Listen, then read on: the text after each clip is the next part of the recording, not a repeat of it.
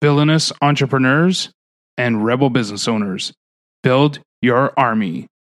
Get the 18 ways to monetize your mind using sales funnels at buildyourarmy.com. Merry Christmas to all, and to all a good night. I am Nelly, your host with the most. I don't understand what that line means. It's so cheesy.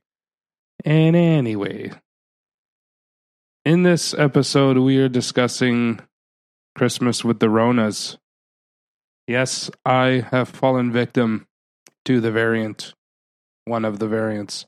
I don't know if it's the one named after the airline company or the one uh, that sounds like a, a Decepticon planet, but I am in self isolation, so why not record a podcast, right? I could tell you that the symptoms have been mild for the most part. I am on day five, and it's no stronger than the flu, with a couple little minor nuances like middle of the chest and back pain, which is probably linked directly to, you know, the lungs. Don't lay on your back. That's a bad idea. But other than that, I'm managing pretty good. It is lonely in my house, though. My wife and my uh, new daughter, new ish, nine months old now, is spending time at my in laws, which is convenient because I can have the entire house to myself to cough all over the place. Um, but we are, I am self isolating because the last thing I want to do is give my daughter an, uh, an illness like that. The sad part is, though, I am going to miss her first Christmas. But enough with the sob stories.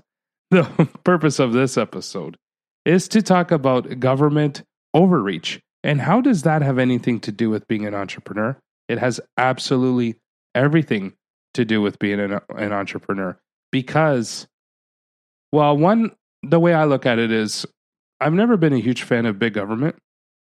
I've never been a fan of government in my life, really, to begin with, other than maybe keep the roads and infrastructure in check.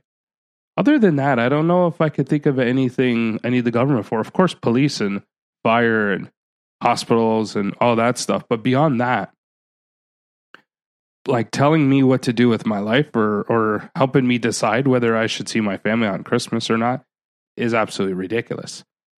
Case in point, if you tell me that I should self isolate because I get ill and it spreads like wildfire, and I'm actually, you know, you could see that in the media that it does spread like crazy.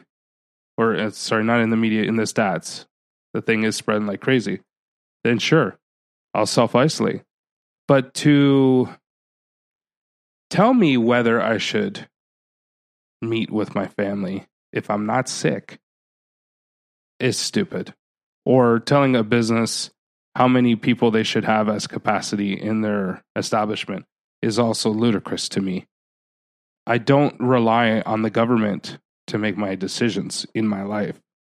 And when they try to impose their decisions on me, I am not a fan.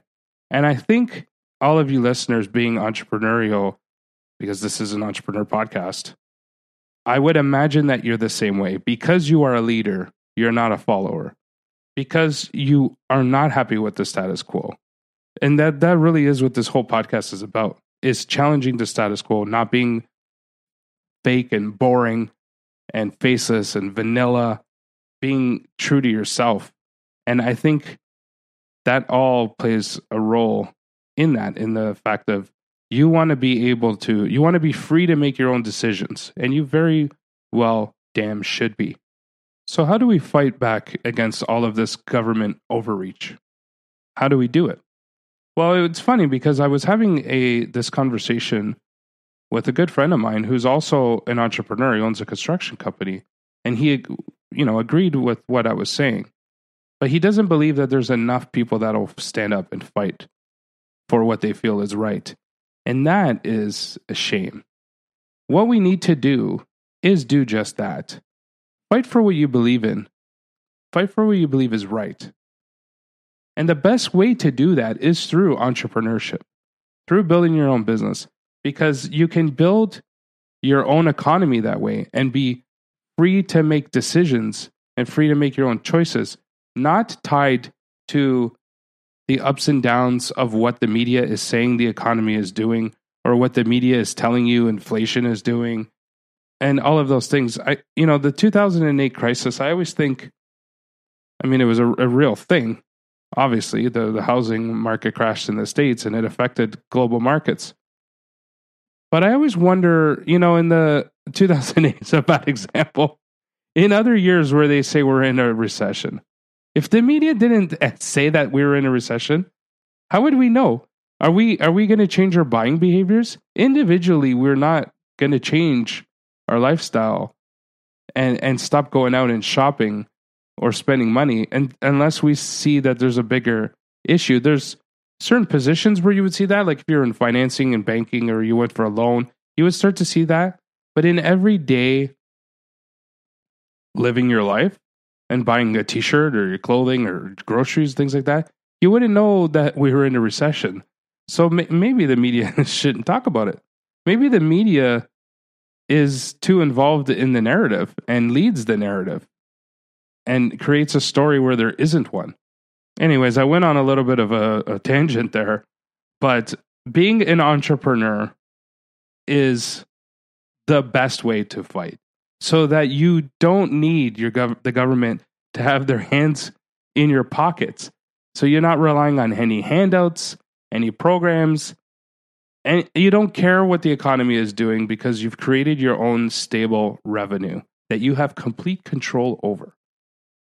And that is the way to do it. If you have a business, but you do not have a website, the first thing you absolutely must do is go out and register that domain name and own that domain name.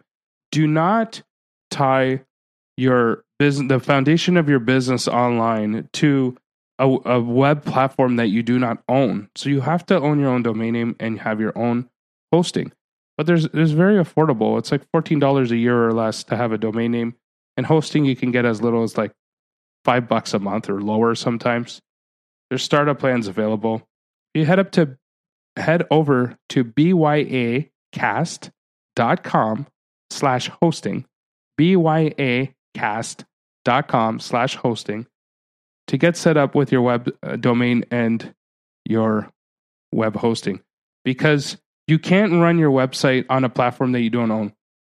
It blows my mind. I've said it before, I'll say it again.